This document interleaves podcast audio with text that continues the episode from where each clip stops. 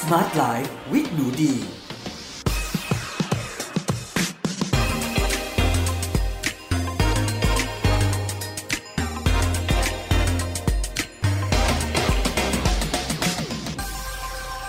สวัสดีค่ะ ต้อนรับเข้าสู่ Med Listening Podcast ในรายการ Smart Life with หนูดี กับหนูดีวนิษาเรซ แล้ววันนี้กลับมาพบกันอีกแล้วนะคะ ใน episode ที่ 13 ในหัวข้อ The Abuser เลี่ยงคนที่โมโห แล้วลงไม้ลงมือทำไมหนูดีอยากพูดประเด็นนี้มาก ๆ เลยนะคะ เพราะคิดว่าเป็นหัวข้อที่มีความสำคัญสูงมาก ๆ นะคะสำหรับคนที่คิดว่าจะมีความรักนะคะสำหรับ episode นี้เนี่ยตั้งใจจัดให้กับคุณผู้หญิงทุกคนโดยเฉพาะเลยค่ะ เพราะว่ามีโอกาสสูงกว่ามาก ๆ เลยนะคะ ที่ผู้หญิงอย่างเรา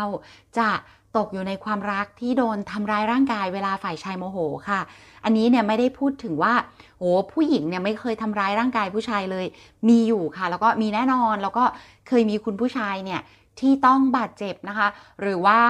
พิการหรือเสียชีวิตเลย จากการที่โดนแฟนคู่มั่นหรือว่าภรรยาทำร้ายร่างกายค่ะ แต่ว่าในมุมกลับกันเนี่ยค่ะ ผู้หญิงเนี่ย เจอเหตุการณ์เหล่านี้เยอะกว่ามาก ๆ เลยนะคะสำหรับใน episode นี้นะคะหนูดีอยากจะมาชวนคุยค่ะ แล้วก็แชร์ความรู้ข้อมูลนะคะ จากนักจิตวิทยาที่ทำงานกับครอบครัวนะคะ แล้วก็ผู้หญิงที่โดนทำร้ายเนี่ยค่ะว่าเราจะหลีกเลี่ยงการมีความรักนะคะ หรือว่าอยู่ในความสัมพันธ์กับคนที่มีแนวโน้มที่เวลาที่เขาโมโหเนี่ยค่ะจะทำร้ายร่างกายของเรา รวมถึงทำให้เราบาดเจ็บนะคะ พิการหรือผู้หญิงบางคนก็อาจจะต้องถึงขั้นเสียชีวิตเลย วันนี้มาคุยกันเรื่องซีเรียสนิดนึงเพราะหนูดีคิดว่าน่าจะช่วยชีวิตเอ่อหลาย ๆ คนได้เลยค่ะ หลาย ๆ คนอาจจะกำลังเดทอยู่ตอนนี้นะคะ หรือว่าออมองหาความรัก มองหาแฟน สามีหรือว่าสร้างครอบครัว สิ่งที่สำคัญนะคะ ที่จะช่วยให้เรามีความรักที่มีความสุขได้เนี่ยค่ะ คือเราต้องมีความสามารถพิเศษ ติดปีกนะคะ ติดอาวุธให้ความรู้แล้วก็วิธีการสังเกตคนของเรา เพื่อให้เราหลีกเลี่ยงคนอันตรายได้ การที่จะมีแฟนที่ดีนะคะ ในอีกมุมหนึ่งนะคะ ก็คือการหลีกเลี่ยงคนที่ไม่ดีหรือว่าคนอันตรายนั่นเองค่ะ เนื้อหานะคะเราก็คุยเรื่องความรักกันมาหลาย episode เลย แต่ว่ายังไม่หมดค่ะยังขอแชร์ใน episode นี้อยู่ เออแล้วก็อันนี้เนี่ยน่าจะเป็นเคสที่โหดที่สุดเลยนะคะ อันนี้เป็นเคสที่อันตราย ความรักที่อันตราย แล้วก็เป็นความรักที่รุนแรงที่สุด เพราะว่าในขั้นที่ดีกรีที่แรงที่สุดนั่นก็คือการสูญเสียชีวิตเนาะอย่ามองเรื่องนี้เป็นเรื่องเล่นๆนะคะ เรื่องนี้ไม่ใช่เรื่องเล่นๆไม่ใช่เรื่องขำๆแล้วบางคนอาจจะบอกว่า โอ้ผู้ชายที่ซ้อมผู้หญิงเนี่ยคงเป็นผู้ชายที่ไม่มีการศึกษาสิ คงเป็นผู้ชายที่แบบโอ้เดินมานี่เห็นแต่ไกลเลยว่าต้องซ้อมคืออาจจะดูแบบ โอ้กำยำล่ำสันดูมีกล้าม ไว้หนวดไว้เคราหน้าตาเหมือนโจรไม่ใช่เลยนะคะ อันนี้เป็นความเข้าใจที่ผิดนะคะ ผู้ชายที่สามารถที่จะซ้อมผู้หญิงได้นะคะ หรือว่าทำร้ายร่างกายได้เนี่ยเป็นใครก็ได้ จะมีการศึกษาสูงหรือต่ำไม่เกี่ยวนะคะ จะเป็นคนดูดีหรือไม่ดูดี ดูสะอาดหรือดูซอกมกอะไรไม่เกี่ยวทั้งนั้นนะคะ สิ่งที่เกี่ยวคือการเลี้ยงดูของเขารวมถึงมุมมองที่เขามีต่อคนที่เขาคิดจะทำร้ายร่างกายนะคะ และอีกอันนึงก็คือว่า มุมมองที่เขามีต่อตัวเองด้วย เพราะฉะนั้นบอกเลยว่าไม่เกี่ยวกับอะไรทั้งสิ้น และไม่ได้เกี่ยวกับสิ่งที่คุณเห็นได้ด้วยตาเปล่าตอนแรกเดี๋ยวเรามาดูในรายละเอียดกันดีกว่า เพราะว่าอันเนี้ยสำหรับสาวที่โสดอยู่นะคะ มันจะช่วยให้คุณหลีกเลี่ยงได้ดีจริง ๆ ค่ะอะก่อนที่จะเข้าเนื้อหาเลยนะคะ เพื่อเป็นเกียรติแก่ผู้ที่แชร์ความรู้นี้มานะคะ ก็ขออนุญาต reference หนังสือที่ดีใช้มาหลาย episode เลยนะคะ ใครฟังแล้วชอบนะคะ สามารถ จัดหามาเป็นเจ้าของได้นะคะ หนังสือเก่านิดนึง แต่ว่าถ้าสั่งก็น่าจะยังได้อยู่นะคะ หนังสือมีชื่อว่า Red Flags How to Know When You Are Dating a Loser ผู้ที่เขียนนะคะคือคุณ Gary o m i l l e r และคุณ Daniel Goldfarb ค่ะ หนังสือเล่มนี้นะคะก็จะรวบรวมคนบุคคลอันตรายนะคะ ลักษณะบุคคลอันตรายหรือผู้ชายอันตรายนะคะ เพื่อให้ผู้ที่จะเดทเนี่ยค่ะสามารถที่จะหลีกเลี่ยงได้ทัน มีถึง 25 ประเภทของบุคคลอันตรายที่ไม่ควรเดทหรือแต่งงานด้วยนะคะ แต่ว่าคนที่อันตรายที่สุดคือคนที่เราจะพูดถึงกันใน episode นี้เลยนะคะ นั่นก็คือ the abuser ค่ะสำหรับผู้เขียนนะคะ เขาขออนุญาตยกตัวอย่างนะคะ เคสหนึ่ง นั่นก็คือเคสของสต็อกโฮล์มนะคะในปี 1973 คศ 1973 นะคะ เป็นเคสของคลาร์กโอลอฟเซนนะคะ กับแจนเอริกออลเซนเป็น นักปล้นแบงค์นะคะ เป็นโจรปล้นแบงค์นะคะสัญชาติสวีเดนนะคะสองท่าน ซึ่งทำการปล้นแบงค์ในกรุงสตอกโฮล์มนะคะ โดยมีการจับตัวประกัน ตัวประกันเป็นสาวแบงค์นะคะสี่คนค่ะ เหตุการณ์ดำเนินอยู่ 5 วันเนี่ยค่ะ มีการที่เขาเนี่ยมีการต่อรองไปถึงนายกรัฐมนตรีนะคะ มีตำรวจปิดล้อม มีการขอเอเงินนะคะ ขอรถหลบหนี ขออะไรใดๆต่างๆ เนี่ย มีการขู่ฆ่าตัวประกันเนาะตำรวจพยายามจะชิงตัวประกันในที่สุดสามารถชิงได้ในวันที่5ครึ่งนะคะโดยการใช้แก๊สน้ำตานะคะรมแก๊สเข้าไปผู้ต้องหาเนี่ยค่ะก็มีการมอบตัวหลังจากหนึ่งชั่วโมงหลังจากการรมแก๊สทีนี้นะคะหรือว่าเขาเรียกว่าอะไรเนาะแก๊สแก๊สน้ำตาเนาะค่ะ ทีนี้เนี่ยค่ะเหตุการณ์ที่มันน่าตกใจก็คือว่าทางตัวประกันค่ะ ทั้ง 4 คนไม่ยอมให้การในศาลนะคะ ที่จะเเป็นทางปฏิบัติ ต่อผู้ที่ต่อโจรนั่นแหละเนาะแล้วก็มีการไปเยี่ยมนะคะ โจรในคุกอีกหลายรอบนะคะ ได้ข่าวว่าอาจจะมีหนึ่งในสองท่านนั้นมีการมั่น แต่ก็ไม่ได้มีชื่อออกมานะอาจจะมั่นกับหนึ่งในโจรปล้นแบงค์ด้วยนะคะ แล้วก็มีการแบบว่าสองโจรนี้หน้าตาค่อนข้างดีมาก ๆ เลยแหละเนาะก็มีการแบบเกิดแฟนคลับเกิด FC ขึ้นนะคะ ในยุคนั้นว่าเออแบบโจรหน้าตาดีจังเลยประมาณนี้เนาะก็มีความผูกพันทางใจกับโจรนะคะ จนเกิดศัพท์ในทางจิตวิทยาขึ้นมานะคะ ในทางจิตเวชขึ้นมาว่า Stockholm Syndrome ก็คือการที่ผู้ที่ถูกจับเป็นตัวประกันเนี่ยค่ะหลงรักนะหรือว่ามีความรู้สึกรักแล้วรู้สึกดีกับผู้ที่จับเขาก็ทำร้ายเขาเนาะ เนี่ยแหละค่ะเขาก็เลยยกตัวอย่างว่าจริง ๆ แล้วเนี่ยในความรักความสัมพันธ์มันอาจจะมีพฤติกรรมคล้ายๆเนาะ Stockholm Syndrome ได้หรือเปล่าก็คือว่าฝ่ายที่ชายเนี่ยค่ะก็อาจจะมีการทำร้ายร่างกาย มีการทำให้รู้สึก จริง ๆ แล้วควรจะรู้สึกไม่ปลอดภัย แต่กลายเป็นว่าผู้ที่อยู่ในความสัมพันธ์นั้นเนี่ยรู้สึกปลอดภัยรู้สึกอยากอยู่ใกล้คนคนนี้ เราก็อยากจะมีความสัมพันธ์ด้วยเนาะนี่ก็เป็นตัวอย่างที่ที่ขำมากอันหนึ่งนะคะ ถ้าเข้าไปอ่านในวิกิพีเดียนะคะหนึ่งในสองโจรนนั้นนะคะ คือคุณแจนเอริกออลเซนเนี่ยค่ะพบว่าในปี 1996 อันนี้เป็นไซด์โน้ตขำๆเลยเนาะ มีการย้ายมาอยู่ในประเทศไทยนะคะ หลังจากออกจากคุกแล้วก็มีปัญหาอีกหลายคดีเรื่องการเงินมากเลยนะคะ ก็ตอนที่ไม่ได้ติดคุกแล้ว 1996นะคะก็ย้ายมาอยู่ที่ประเทศไทยนะคะ กับภรรยาชาวไทยแล้วก็ลูกชาย หลังจากนั้นปี 2013 ก็ย้ายน่าจะย้ายกลับไปอยู่ที่ในประเทศในฝั่งยุโรปแล้วเนาะก็ทีนี้มาดูในเนื้อหากันสักนิดนึงค่ะ เหตุการณ์ในลักษณะคล้ายๆ Stockholm Syndrome เนี่ย ก็เกิดขึ้นได้จริง ๆ นะคะ แต่ว่าถ้าคุณไม่อยากจะอยู่ในสถานการณ์แบบ Stockholm Syndrome นะคะเราจะสามารถหลีกเลี่ยงผู้ชายแบบนี้ได้ยังไงนะคะสำหรับนักจิตวิทยานะคะเขาก็แนะนำว่าเราจะต้องสังเกตให้ได้ใน 3 เดทแรก เพราะว่าใน 3 เดทแรกเนี่ยสำหรับคนที่ได้ไปออกเดทกับ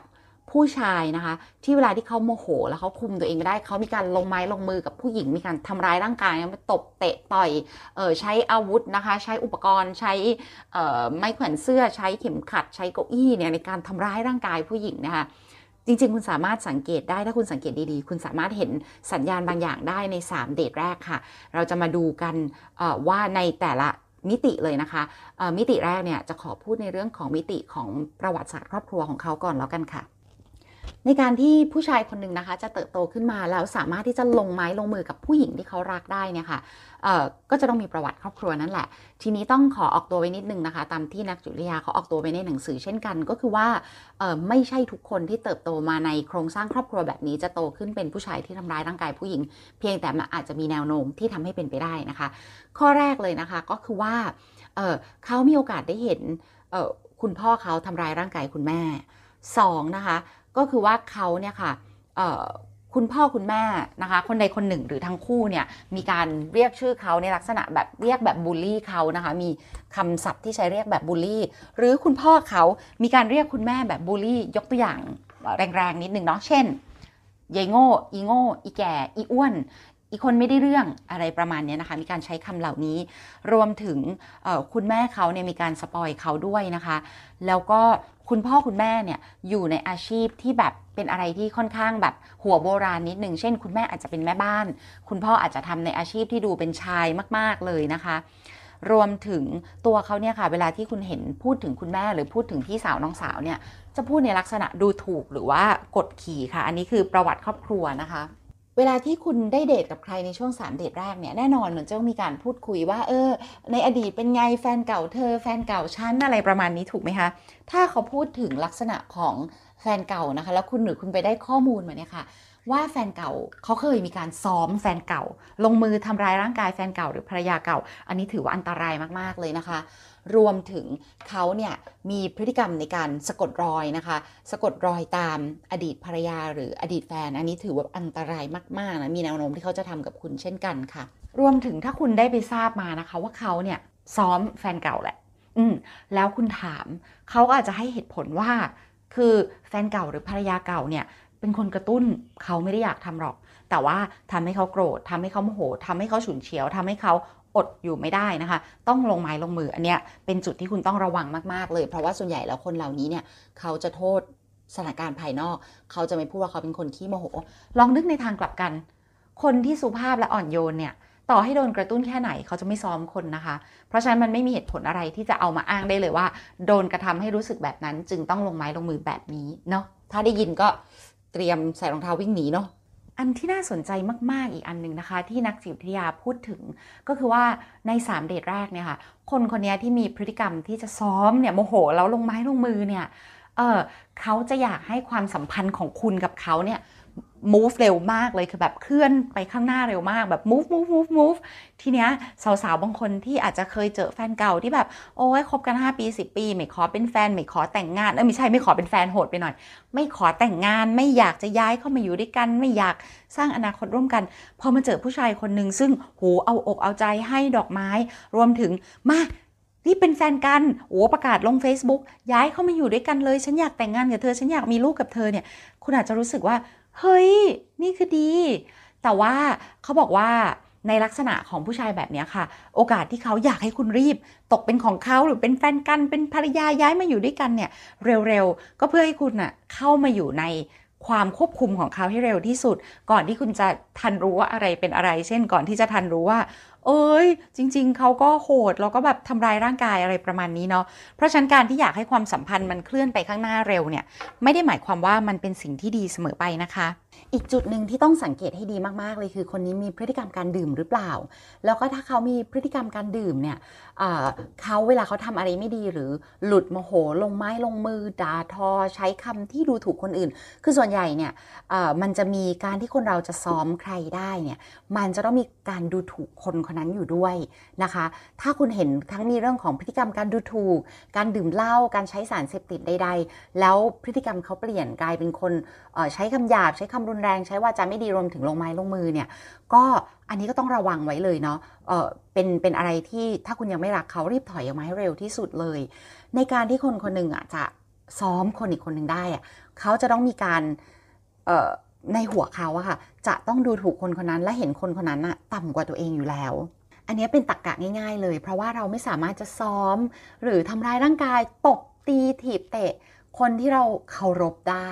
คนที่เรามองว่าเขาสูงกว่าเราเนี่ย เราทำไม่ได้นะคะ เพราะฉะนั้นเนี่ย ในการคุณจะได้เห็นสัญญาณเตือนอะไรหลาย ๆ อย่างเลยแหละ ก่อนที่มันจะไปสู่การลงไม้ลงมือ เช่นคุณอาจจะเห็นเขาดูถูกผู้หญิงส่วนใหญ่นะคะ ถ้าเป็นผู้ชายเนี่ยเขาก็จะดูถูกผู้หญิง แล้วเวลาดูถูกผู้หญิงเขาจะไม่ได้ดูถูกแค่ผู้หญิงคนใดคนหนึ่ง เขาจะดูถูกผู้หญิงโดยรวมๆดูถูกคุณแม่ ดูถูกน้องสาว ดูถูกเพื่อนร่วมงานผู้หญิง หรือดูถูกผู้หญิงรวมๆเลย เช่น โอ้พูดไปถึงผู้หญิงทั่วไปที่ไม่รู้จักเนี่ยโทนของการพูดถึงก็จะเป็นการดูถูก นะคะรวมถึงถ้าพูดถึงคุณเนี่ยอาจจะพูดว่าคุณไม่ดีพอไม่สวยพอไม่เก่งพอไม่ฉลาดพอไม่อ่อนหวานพอไม่น่ารักพอ มันต้องมีอะไรสักอย่างที่คุณทำแล้วไม่ดีแล้วเขาต้องพูดออกมา เพื่อมันจะเป็นวิธีการทางจิตวิทยาค่ะ ที่ทำให้สามารถที่จะซ้อมใครสักคนได้ อันนี้หนูดีอ่านดีก็แบบเฮ้ยทึ่งนะแล้วก็เลยอยากเอามาแชร์ เพราะว่าคิดว่า บางทีอะค่ะด้วยความที่เราเป็นผู้หญิงเนี่ยเราไปออกเดทเราไม่ได้คิดอะไรมากหรอก ก็แค่อยากมีความรักดีๆ บ้าง อยากเจอคนน่ารักน่ารักที่เราจะดูแลกันต่อไปในอนาคต คือเราอยากจะมองคนคนนั้นในแง่ดีมากๆอะไม่อยากให้เขาเป็นคนเลวไม่อยากให้เขาเป็นคนไม่ดีเลย แต่มันก็มีแนวโน้มที่จะเป็นไปได้ ที่เราจะไม่ได้เจอคนดีทุกครั้งที่เราออกไปเดทถูกไหมคะ เพราะฉะนั้นการที่เราทำความเข้าใจตรงนี้ไว้ก่อนน่ะก็เป็นเรื่องที่น่าสนใจนะคะ ทีนี้สมมุติว่าคุณออกไปออกเดทแล้วเนี่ยแล้วคุณเห็นสัญญาณแบบนี้เนี่ยค่ะคุณอาจจะลองดูภาพรวมแล้วกัน ถ้าภาพรวมคุณรู้สึกในใจของคุณว่าคนคนนี้หนึ่งเป็นคนที่อารมณ์ฉุนเฉียวง่าย หงุดหงิดง่ายนะคะ คุณต้องระมัดระวังตัวไม่ทำให้เขาโกรธเนี่ยสิ่งเหล่านี้เป็นสิ่งที่ค่อนข้างสำคัญที่จะทำให้คุณตัดสินใจว่าจะไปต่อหรือไม่ไปต่อ อีกตัวที่สำคัญเช่นเช่นกันคือเขาไม่ค่อยเคารพการงานของคุณ เช่นรู้สึกว่าคุณโดดงานก็ได้ไปเที่ยวกับเขาโดดงานมาเจอเขาสิไม่เห็นต้องทำงานไม่เห็นต้องใส่ใจหรือแคร์งานขนาดนั้น มันจะเป็นพฤติกรรมรวมๆที่ออกมาในรูปแบบของการดูถูกหลาย ๆ สิ่ง ที่คุณมีคุณเป็นนะคะ ไม่ว่าจะเป็นพฤติกรรมส่วนตัวของคุณหรือว่าการทำงานของคุณพพ่อแม่ครอบครัวคุณแม้กระทั่งเพื่อนของคุณ อาจจะมีคำพูดว่าเพื่อนฉันดีกว่าเพื่อนเธอ มาแฮงเอาท์กับเพื่อนฉันดีกว่าไปแฮงเอาท์กับเพื่อนเธอ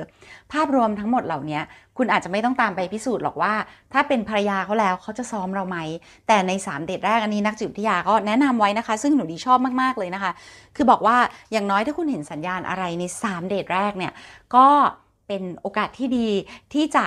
ไปต่อแล้วก็ไปดูคนอื่น ไปต่อไม่ถึงไม่ได้หมายถึงไปต่อคนนี้นะคะ แต่ไปต่อที่จะไปดูคนอื่น ๆ บ้าง ให้โอกาสคนอื่น ๆ บ้าง เพราะในที่สุดแล้วคงไม่อยากไม่มีใครที่อยากจะมีความรักที่ทำร้าย ความรักที่ทำให้เสียใจ แล้วก็ความรักที่ทำให้รู้สึกว่า ฉันต้องเสี่ยงชีวิต แล้วก็เสี่ยงความปลอดภัยของฉันจังเลย พ่อแม่เราเลี้ยงเรามารักเราทุกอย่าง ไม่ได้ทำร้ายเราไม่ได้อยากให้เรามีชีวิตที่มีความทุกข์หรือโดนทำร้ายเนาะถ้าเราจะมีความรักก็อยากให้มีทุกคนนะคะ ที่ฟังมีความรักกับคนที่ดีที่เขาไม่ทำร้ายคุณค่ะ ก็สำหรับวันนี้นะคะ แชร์ในหัวข้อวิธีการหลีกเลี่ยงคนที่โมโหแล้วลงไม้ลงมือกับเรา ก็หวังว่าจะเป็นประโยชน์นะคะ บ้างไม่มากก็น้อยเนาะแล้วก็ขอบคุณมาก ๆ นะคะ ที่มาหมุนมาฟัง Med Listening Podcast ของพวกเราค่ะ และเดี๋ยวใน episode หน้านะคะ episode ที่ 14 จะเป็นเรื่องอะไร พลาดไม่ได้เลยนะคะ มารอติดตามกันค่ะสำหรับ episode นี้ สวัสดีค่ะ